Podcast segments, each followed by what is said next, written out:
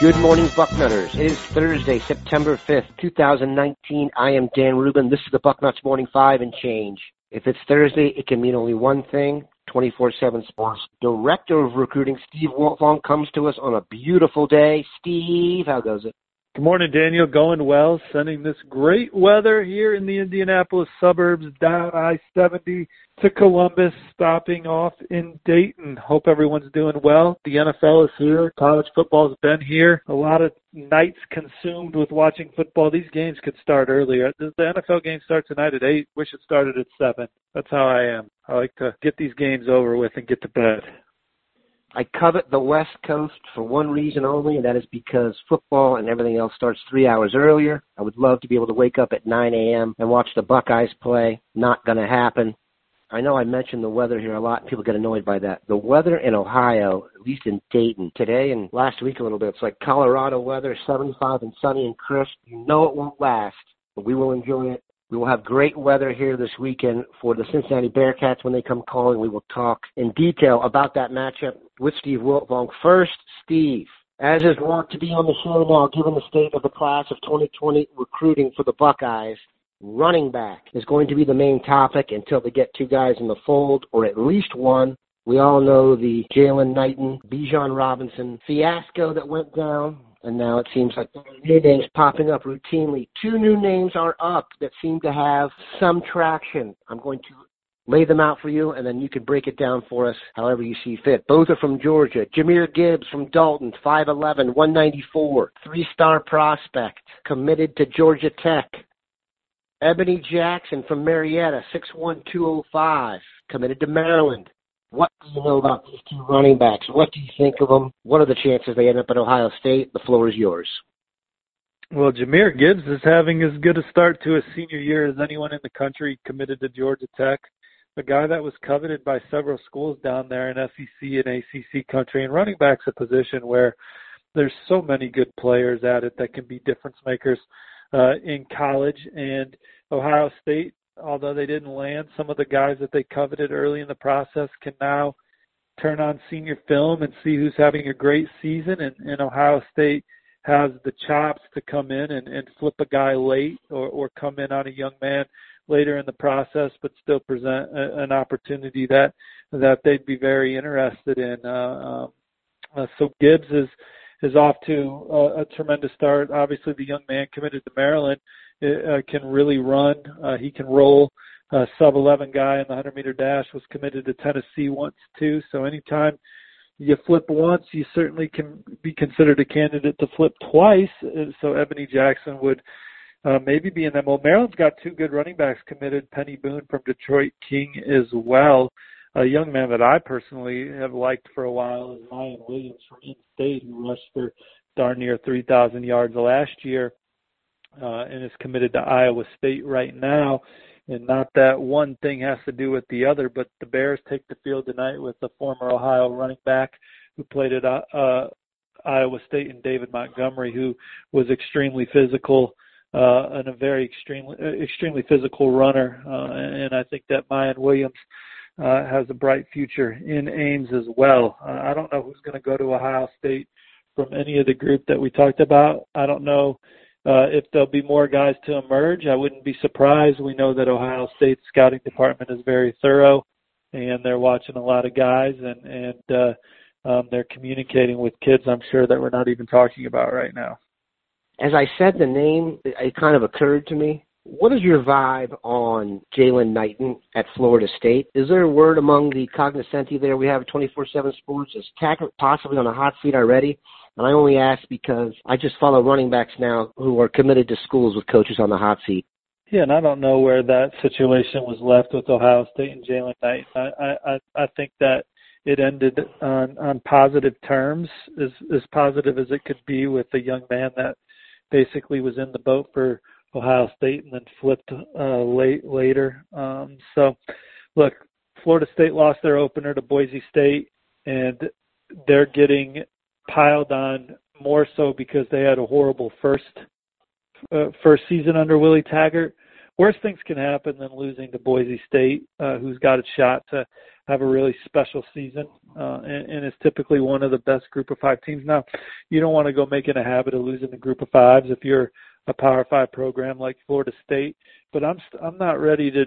It doesn't look good for Willie Taggart right now, but I'm still taking a patient approach with this season and seeing how the the Noles bounce back uh, uh, from losing a tough one to Boise State and, and see if they show some courage uh, moving forward, or or if if this is the beginning of the end. Maybe I don't know. We'll see. My greater concern with Florida State would be the coaches claim that hydration was an issue when your school is located in Tallahassee and the school you were playing against was located in Boise and the game was rescheduled and played earlier than usual, which likely is a big reason for the early lead Florida State jumped well, out to. But I digress. There, there's no question that Boise State was in better physical condition than Florida State for that ball game. Uh, and then Florida State or, or Boise State, they were they missed opportunities in the first half to score and they didn't miss those opportunities in the second half. I mean, the better team won the game. It just took. I mean, Florida State hit some wild plays, and they got some athletes and, and did did some things in the first half. But Boise State's got a good coaching staff. They settled in, made some adjustments, ball control like crazy, wore Florida State down. And, and, and really just dismantled them in the second half, and the better team won. It took them a while. It still took them a while to get the lead, though. I thought Florida State played Florida State's defense played extremely hard. They just, yeah, I mean, it just it didn't go their way. Uh, Boise State made more plays and, and was in better position to win. We're going to take a quick commercial break and we'll be back with more from Steve Wiltfong. This episode is brought to you by Progressive Insurance. Whether you love true crime or comedy, celebrity interviews or news, you call the shots on what's in your podcast queue. And guess what? Now you can call them on your auto insurance too with the Name Your Price tool from Progressive. It works just the way it sounds. You tell Progressive how much you want to pay for car insurance, and they'll show you coverage options that fit your budget. Get your quote today at progressive.com to join the over 28 million drivers who trust Progressive. Progressive Casualty Insurance Company and Affiliates. Price and coverage match limited by state law. Okay, very interesting weekend ahead in the Big Ten. A lot of cross conference matchups. I want to go through a few here and get your thoughts. Of course, we'll finish up the show with a detailed look at Cincinnati and Ohio State. But first, Army at Michigan. This game has been close in the past. What's your vibe on the Fighting Khakis? Well, for Michigan, I think it's going to be big plays and, and, and trying to make on offense and, and making plays behind the line of scrimmage on defense to get get Army and, and get them off script and longer down and distances uh, that make them uncomfortable because if you play their game, uh, you get into a battle like Oklahoma did last year, where your offense isn't on the field very much, and they're sustaining your army sustaining drives and and eating up the time of possession, and and that's how they can stay stay in ball games like that. Uh, uh, Michigan should be able to beat them soundly, and so uh, but it's it's obviously typically easier said than done, and so uh, we'll see if Michigan can build on uh, what they did last week. Uh, there there were some stretches in their game where they were really moving the ball well and, and um, showing that they they can have some dynamic ability in their offense and, and even bring in a running threat like McCaffrey to change the pace uh, at quarterback. Um, but I like Michigan at home uh, over Army, and, and and should do it comfortably. I'm going to give you a couple other matchups here, and you can kind of comment on which one you find the most interesting. Syracuse at Maryland is interesting to me, partially because, like I said before we talked about this, Syracuse is considered by some to be the second best team in the ACC. To be a good win for Maryland. Vanderbilt at Purdue, an old Big Eight matchup. Nebraska at Colorado. Minnesota at Fresno State. Which kind of cross conference matchup piques your interest there? I'll start with Purdue uh, who's coming off that heartbreaking loss to Nevada, where two botched punts uh, saw Nevada turn those into scores, and, and then they iced the kicker from 56 yards out, even though Nevada doesn't have a timeout, and they're getting their field goal unit out there.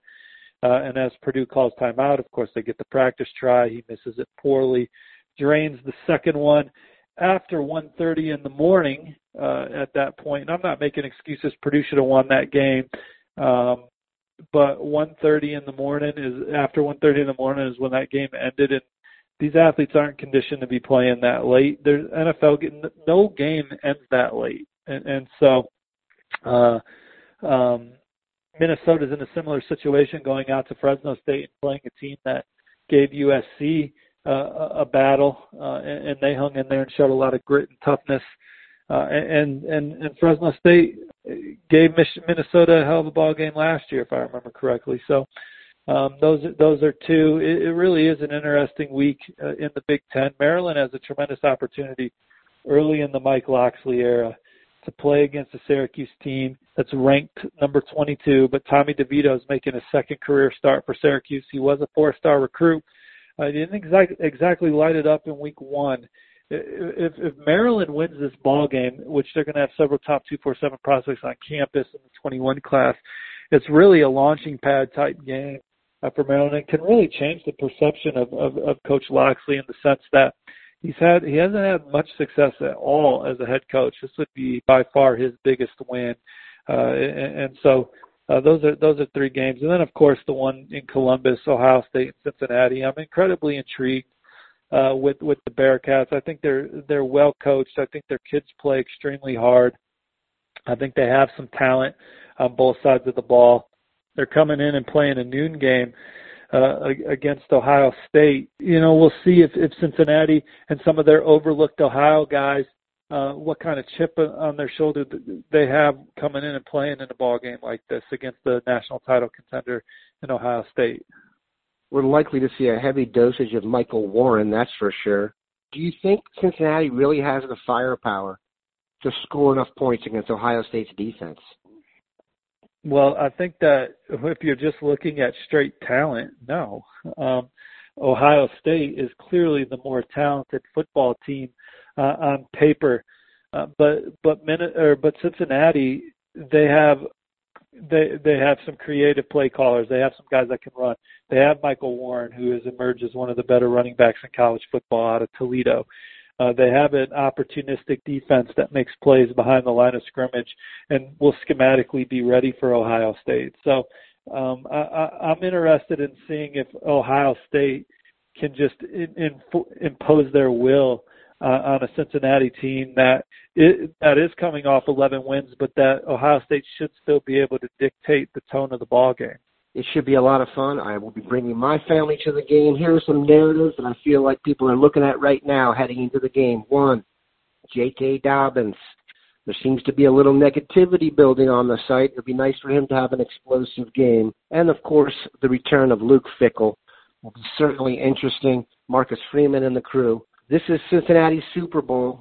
I imagine they spent at least a portion of every practice since the end of last season looking at the Buckeyes, and they will be throwing the kitchen sink at the new defensive staff. So definitely will be an interesting matchup. Again, great weather. We appreciate Steve stopping by. Have a good one, Bucknutters. Thanks, guys. See you on the front row.